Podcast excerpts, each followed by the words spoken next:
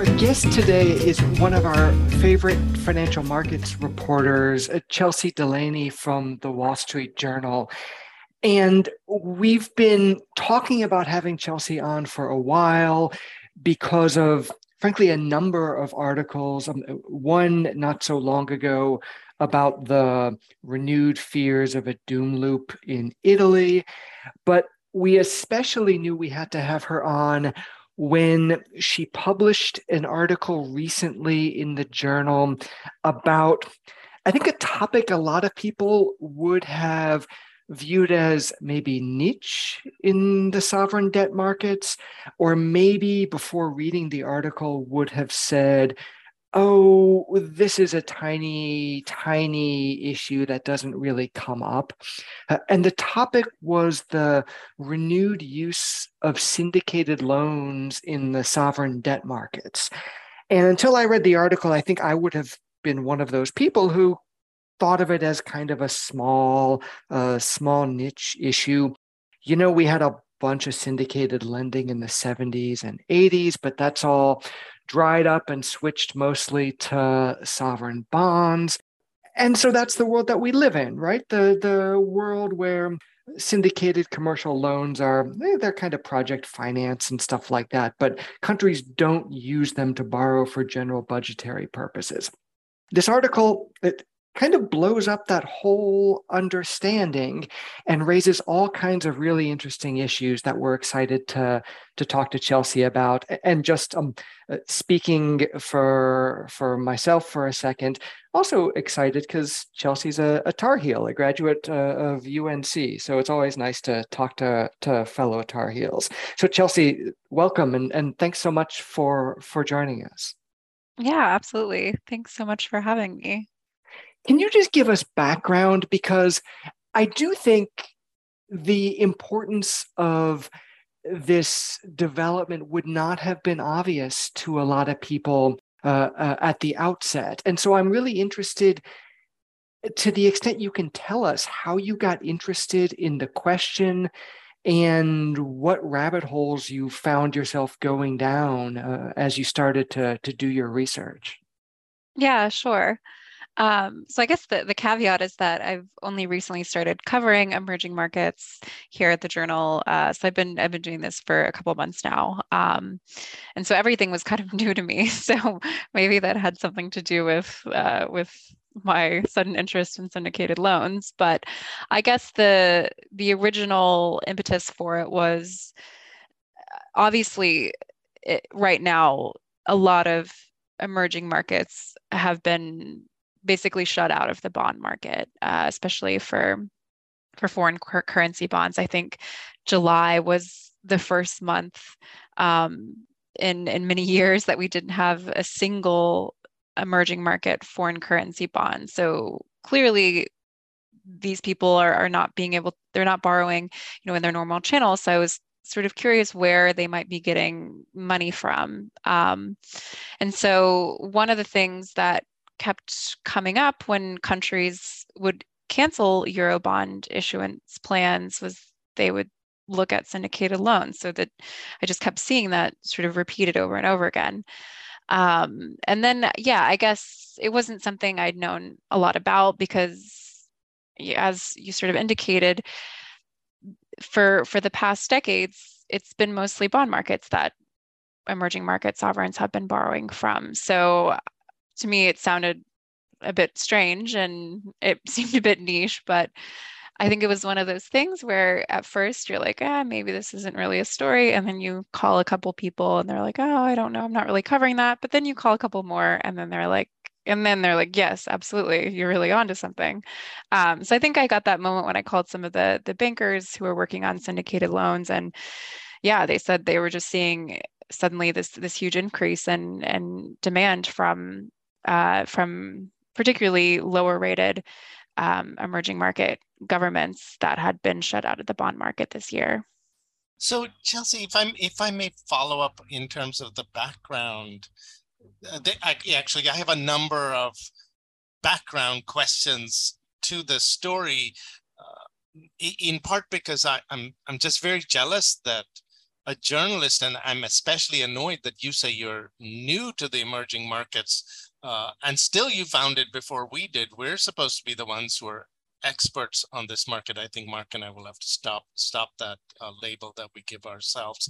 But in terms of, I, I saw you had data on the size of the syndicated loan market vis-a-vis emerging market uh, sovereigns in in July and you just talked about how it was basically zero in terms of the bond market financing which stunned me I should have known that but I knew rates were up but I didn't realize that basically nobody had been able to tap the market and then I was looking at August data before our um, chat and I think there was one issuance by Mexico, but I couldn't find anything else in the database that I looked at. How did you even get the data? You cite to a report from Standard Chartered and uh, Dealogic. Uh, but is there, like, this is really a trivial question, but like, do you go to Dealogic and is there something you search for on sovereign syndicated loans or like, how does one even begin to do this story? Well, Dealogic is a company that we've worked with for a long time. So they, they do track pretty detailed, um, they, they have very detailed data on syndicated loan volumes. Um, so I went to them first, and then Standard Chartered also has their own syndicated loan database based on Standard Chartered data. And actually, they were giving me very different numbers, which was a bit interesting. But I think, um, yeah, there's all sorts of search parameters but the i guess we've talked a bit about how the market for syndicated loans especially for for sovereigns is is it's a bit opaque but there are pretty detailed um, sort of volume da- data out there from provide data providers like Dealogic. So, so what level of granularity are you able to get? Do we know um, which sovereigns are tapping the syndicated loan market right now? So you talked about Ghana and Kenya, but what about issuers like South Africa or um, the Latin American issuers? Is is this? I mean, the size that you reported, I think something like uh, six point eight billion uh, dollars worth of issuances. That that's huge. That's a lot of syndicated potentially a lot of syndicated loan issues, although I, I, think the Ghanaian one was itself a billion. So that, you know, that's only seven. Still, seven is a lot, but I'm guessing many of these countries, if I think of a country like uh, the Maldives or Fiji, I mean, they're not going to tap more than a few hundred million, I, I would guess. They, it, do you have a sense of who's who's doing the borrowing and are the August numbers uh, increasing? Yeah, um, I mean, the data is pretty granular. So the data you're citing, um, which I guess for, for listeners, it showed through July the volume for syndicated loans to emerging market governments, specifically in the Middle East and Africa, was at about 13 billion, basically double the previous year. Um, and yeah, it was this was looking specifically at the Middle East and and um, and Africa, and it's a wide range. So I think this is the other thing that's changed a lot this year was the yes the volume in terms of dollar amount has gone up. Um, but the number of deals has has skyrocketed. So this year it's been about 40 deals compared to 16 last year. So it does seem that there are a lot of smaller a lot of smaller deals this year uh, as well. So 19 countries in this region have um, taken out these loans so far. And it's it's really a broad range. I mean some i think one of the the bigger ones is is oman um, tanzania ivory coast morocco it's south africa as well. Uh, so it's yeah it's it's it's a huge variety. So what was the reaction that the you got from market participants? You talked a little bit about how you know, after a bit of digging, you re- got people to to talk about the volume and how there was uh, seemingly a lot of demand. Was there um, a reaction about the significance or importance or, or what this meant? I mean, that one way to look at it, and you allude to this uh, in the article, is that, you know, with tighter money now, these countries are having trouble accessing the bond market. And so there's this shift uh, potentially into syndicated loans. But did people look at that and say, like, oh, that's a sign that trouble's brewing down the road? Were they indifferent? Was there a reaction to it in terms of what it meant? Yeah, that's a good question. And I think, you know, at the beginning, that was sort of one of the questions I wanted to answer as well, and I'm not sure if in the end I, I really was able to, is like, is this a sign of desperation among some of the um, you know the poorest countries like that they are reaching to banks rather than the eurobond market? And i think there's a lot of different views on that and one of the big questions is like are these how risky is is a syndicated loan versus a euro bond? And you know if you're if you're ghana and your euro bonds are trading at 22% right now like that's also extremely risky.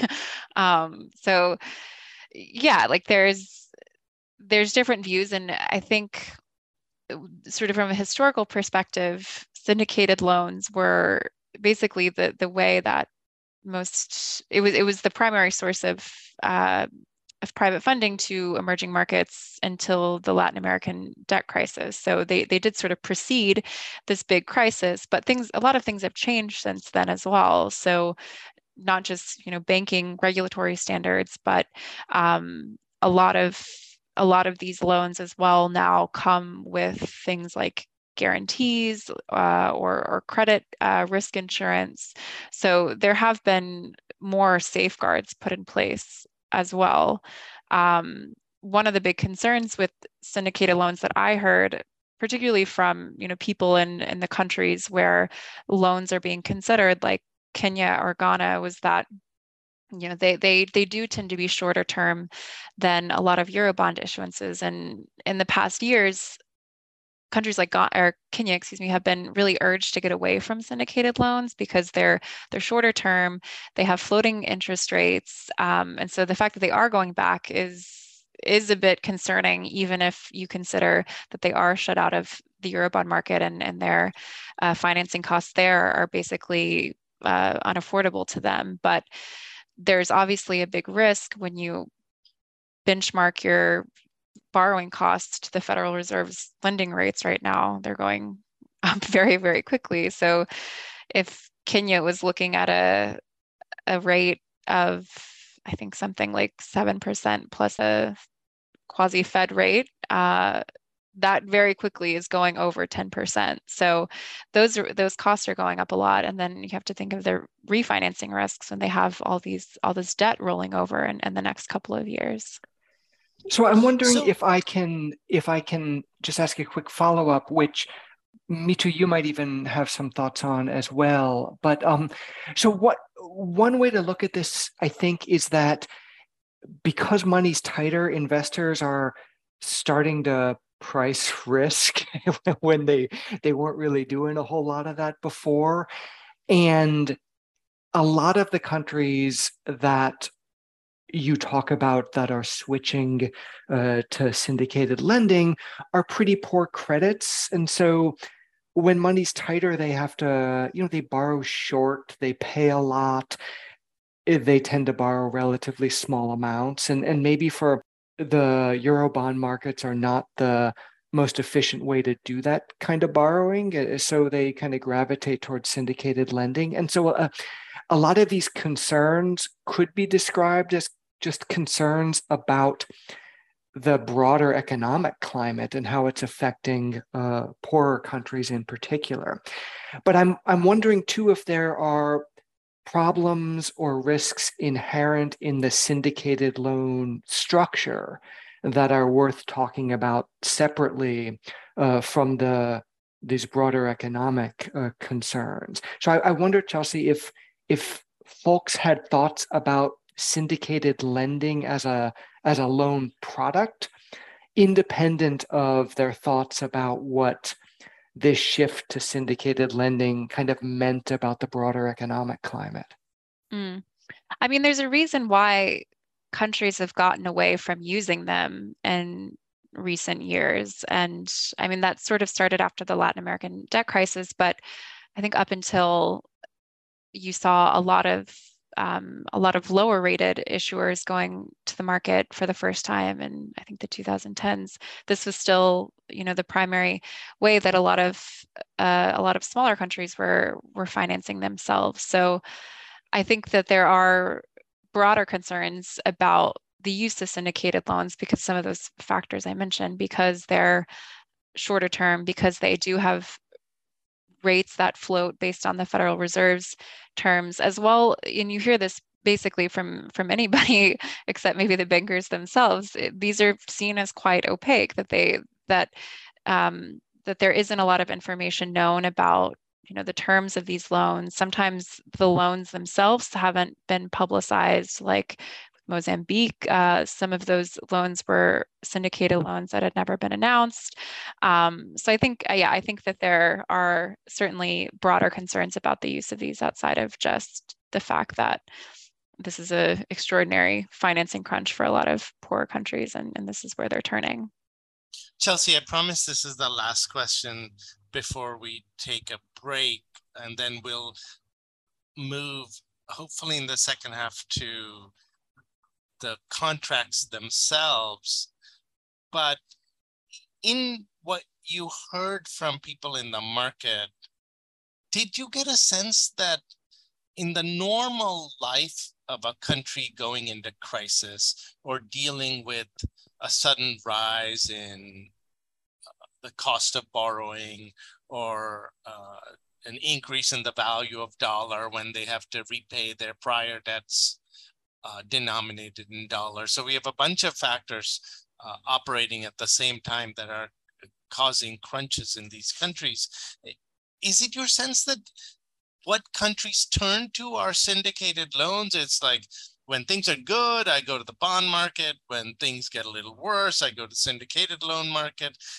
I, I confess that was not my understanding. I, I've always thought of banks as being tough to borrow from and imposing greater conditionality and uh, tougher terms. And this this seems to be a story of oh the bond market won't give us money so now we'll go to standard chartered. But uh, i mean uh, that's not how i thought of this. And so that i'm wondering whether the, i've had it upside down or this this new trend towards syndicated loans is being driven by some other aspects like guarantees or insurance or something like that.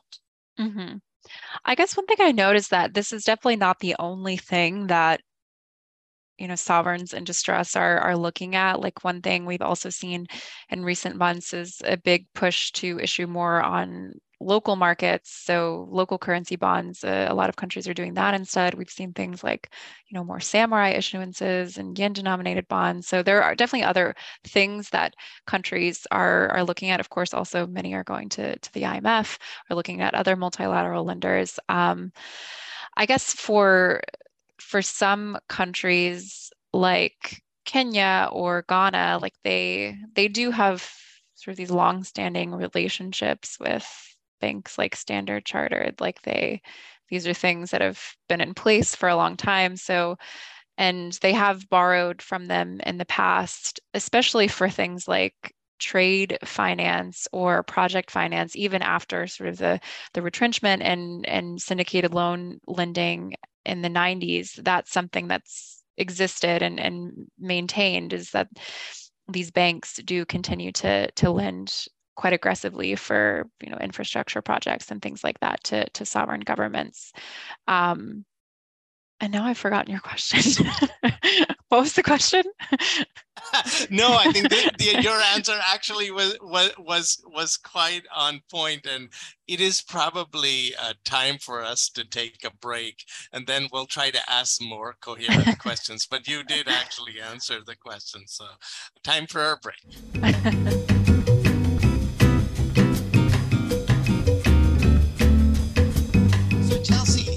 Don't mind, we'd like to turn to the specific terms uh, a little bit. And I want to get to the legal terms, but I'm going to start with the financial terms. And sure. in particular, the, the um, maturity structure and the um, sort of insurance slash guarantee aspect and uh, the the interest rate structure. So in your article, uh, I got the impression that people were saying that one of the reasons we needed to worry about syndicated uh, lending was that they tend to have a shorter maturity, five-year maturity. Uh, they they tend to have a flexible interest rate, so then the country is subject to uh, interest rate fluctuation risks. Uh, but just and uh, the, we, maybe we uh, put aside the guarantee insurance aspect for a little bit. But this puzzled me because five-year maturity is pretty standard in the sovereign bond market. In fact, most emerging market countries, uh, at least if you're a frontier country, the maturity of most bonds is either five or 10 years. So sometimes you have, uh, you know, 30 year maturity. And if you have a cra crazy Argentine investors, you have a hundred year maturity, but five year maturities are, are very standard.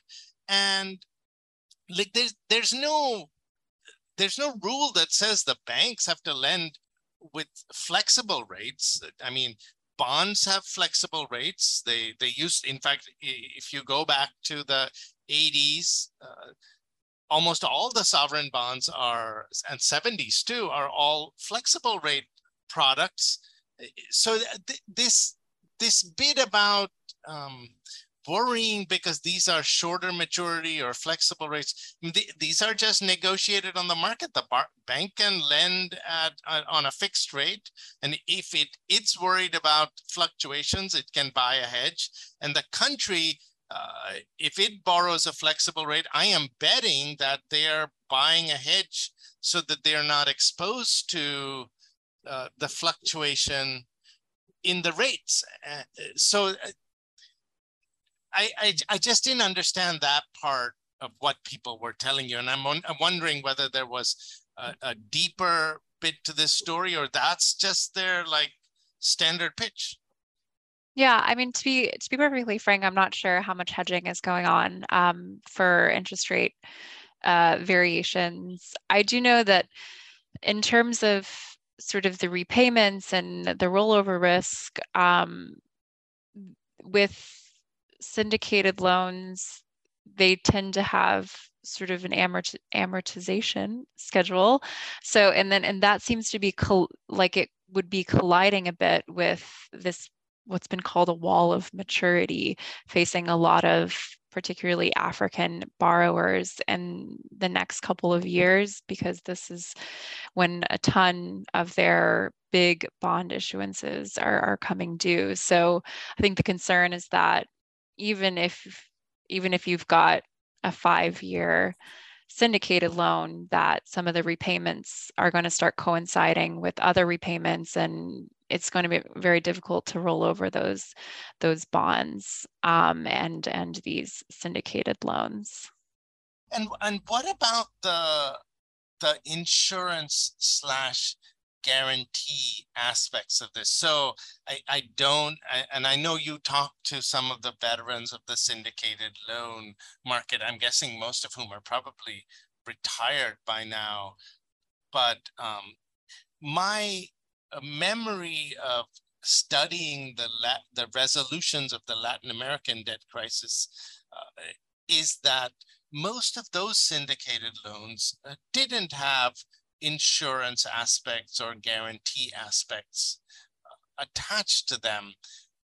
But this generation does seem to have these aspects.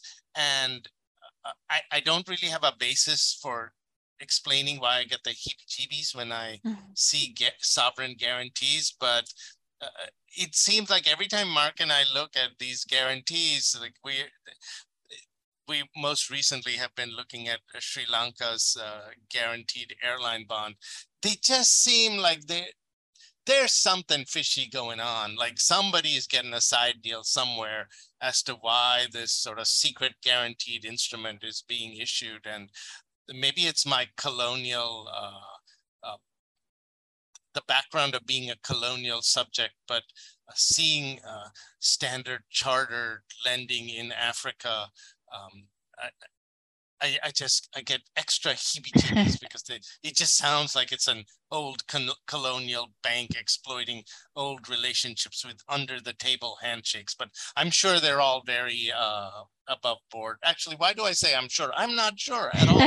but I'm wondering about the guarantee insurance aspect uh, mm. of all of this because this seems new. Mark, yeah. I, I, don't know if you ever thought about that too, but uh, well, let's give it to Chelsea first. Yeah, I think that is one of the newer innovations of this revival. Um, and I think this is something that predates, you know, this year, but there there definitely has been a big increase in syndicated loans, particularly to emerging market governments that are guaranteed by export agencies. So typically the, the export agency is in, you know, uh, uh, a wealthier Western country. The UK uh, is big on this. Germany's export agency does this a lot. France's, and yeah, so they they will guarantee part of the loan uh, to to these countries. And then yeah, and then on a separate note, there's the rise of of credit risk insurance, uh, which is something that came into play with with Ghana's recent syndicated loan proposal, which has not yet been approved. One of the reasons is because there's a lot of pushback to the fact that Ghana would have to pay, I think, something like $45 million for um, for a credit risk insurance policy. So, in theory, these are things that do make it you know safer for for a borrower or excuse me for for the lenders um, but at least in in ghana's case the, there there's some some un- um, unhappiness about how that's making it more expensive.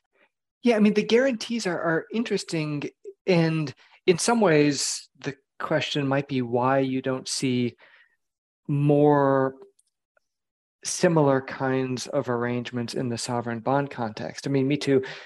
My reaction is like all right, you're lending to a country and you already have to think about the country's sovereign immunity, but now you've you've in addition got to think of the fact that all of its assets are actually divvied up into dozens or hundreds of legally separate entities. And so, you know, if you can bargain to have a bigger pot of assets on the hook for the loan, uh, why wouldn't you? Um, and, and, it's strange in some ways that that doesn't happen uh, in the sovereign debt context very much. Um, I, am sorry, can I? I want to talk about the confidentiality parts of the standard syndicated loan package, Chelsea, because I, I got the sense that, and I've heard from other from others that bondholders in particular like to point to the non-transparency of the the syndicated lending market as one of its great defects. And you know, it makes sense to me to the extent the fact of or the amount of uh, these loans are secret that that could be a problem especially for for new lenders but you know um, we hear these similar complaints with regard to Chinese lending. And I my reaction usually is that when people complain about the lack of transparency, it's all kind of bullshit. And that what they're really saying is, I don't like the existence of lenders who might be able to carve out a better deal for themselves if if things go sour. You know, I'm locked into this collective action clause and meanwhile they're free to cut their own deal. Is that the what do you think is really underlying this concern with non-transparency at least when it when it comes from other investors hmm. yeah i guess um, it does seem that there has been an improvement in the transparency in this market to some degree. It, for one, a lot of countries now do have to get parliamentary approval for them. So, in the case of Ghana, that's how we were able to get the the loan uh, documents because they did have to submit it to Parliament uh, before they could approve it. I think the other thing that's maybe helped with transparency is that there's a much bigger market now for um, uh, there's this big bigger secondary market now. So uh, typically these loans are arranged among a certain number of banks, but now they'll sell those on to, to institutional investors and asset managers as well. So there's a broader investor base in them now. And, and I think that has to some degree helped with the transparency of them. Um, but I think for a lot of the a lot of the complaints about transparency you know aren't coming from the bankers involved or the sort of investors buying those on the secondary market. It's it's largely coming from the people in the countries or uh, that that have taken out these loans. And i think um, yeah it's it's not as easy to find information about these as as as for bonds. Like it's there it's just much more difficult. Sometimes you can find the term sheets but it's it, it definitely is more difficult to find information and to find very detailed information on on these loans. And there have been cases where the loans weren't announced where, where they were secret. So i think they do have a bit of a reputation for um, for not being quite as transparent yeah, one, one of the, so that I, I promise I have a question, but I'm gonna reveal some of my irritation here. That that which is that often these the new generation of uh, loans, and I remember seeing this in the case of uh, the promissory notes for Venezuela some years ago. Uh, the same people who were complaining about lack of transparency and not being able to get these documents were the ones who were holding the damn things. And they were not willing to share any of them or make them public. I, I mean, like I am betting that uh, these banks or the investors who are holding these they're not putting them up on the website saying, "Oh, here are the terms that we negotiated that we have for these," uh, but but they are willing to complain. Oh, I don't know the terms of the Chinese debt, and I don't know the terms of the syndicated debt, and therefore I cannot enter into a restructuring because I don't know what the hell is going on. I I could I couldn't agree more with Mark that often the transparency part is just complete bullshit. But I have a question that's unrelated to my complaining about transparency here, which is that um, one aspect of this, of the modern syndicated loans, and because of the lack of transparency, I can't see a lot of the documentation, but my understanding, and you confirmed this, I think, is that unlike the syndicated loans of the 80s and the 70s, the petrodollar fueled syndicated loans, these ones do not have as stringent restrictions on being able to sell on the secondary market. Now, th those old uh, syndicated loan instruments, you you couldn't sell, I think, without the permission of the of a majority of the syndicate, or in some cases, a unanimous approval from the others in the syndicate. And one of the characteristics of the syndicated loan instrument was you were in the instrument along with all of your rich and powerful friends, and that gave you some kind of uh, protection or insurance. You all acted together and you could work out things together. But these are these are different. These are basically tradable instruments on the secondary market. Is is that right? And the, so that means this is a this is that's another aspect of this that's that's quite different.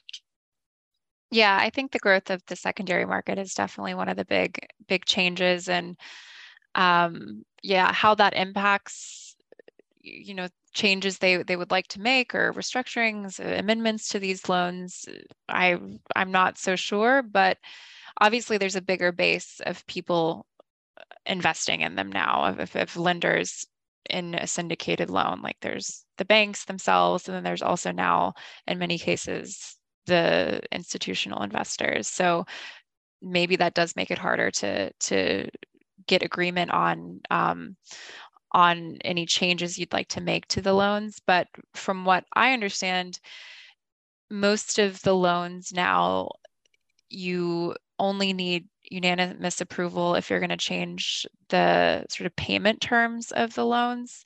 And then for for other things like um, like if you want to change sort of the ownership structure the holding structure um, you would need a majority. So i think it has i think the sort of the percentage you need to to um, to make changes to the loan it, there has been some softening on that so th- this is this is fascinating. I'm so glad um, you brought that up. So that that I don't think that part is in the in the story, but that is um, such an important part. So in the plain vanilla sovereign bond instrument that that is issued these days, you have collective action clauses that allow for a supermajority of creditors uh, to do a cram down on dissenting minority creditors.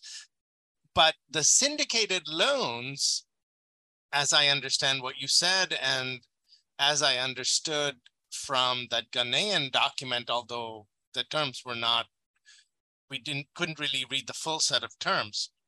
It looks like those are those still give each individual holder a veto on a restructuring of the payment terms which means if I hold a syndicated loan instrument, I'm effectively senior to all of the bonds that are out there. So that gives us that gives us a very different story potentially than the story about oh these are shorter term and higher interest rate or flexible versus fixed interest rate. Uh, that might be true, but also what these investors are getting, it seems like, and please correct me if if this is I'm just extrapolating too much. It it seems like they're also getting structural priority in that their instruments are going to be much harder to restructure. So if I were an investor, I'd want this syndicated loan because you can't restructure me. Mark, uh, it, it, I mean, and then there's the other aspect that if if the the guarantee is from an official sector institution like some government institution or a multilateral Exim bank, or I guess Exim banks are not multilateral, they're national, but those are kind of official sector lending too. So this this whole it's just a whole new creature. Sorry, he, Chelsea. And I, I, think there was a question somewhere, or sorry, Mark. Um, but I just spouted a bunch of confusing things. I, I, I was just going to add, or maybe qualify me too.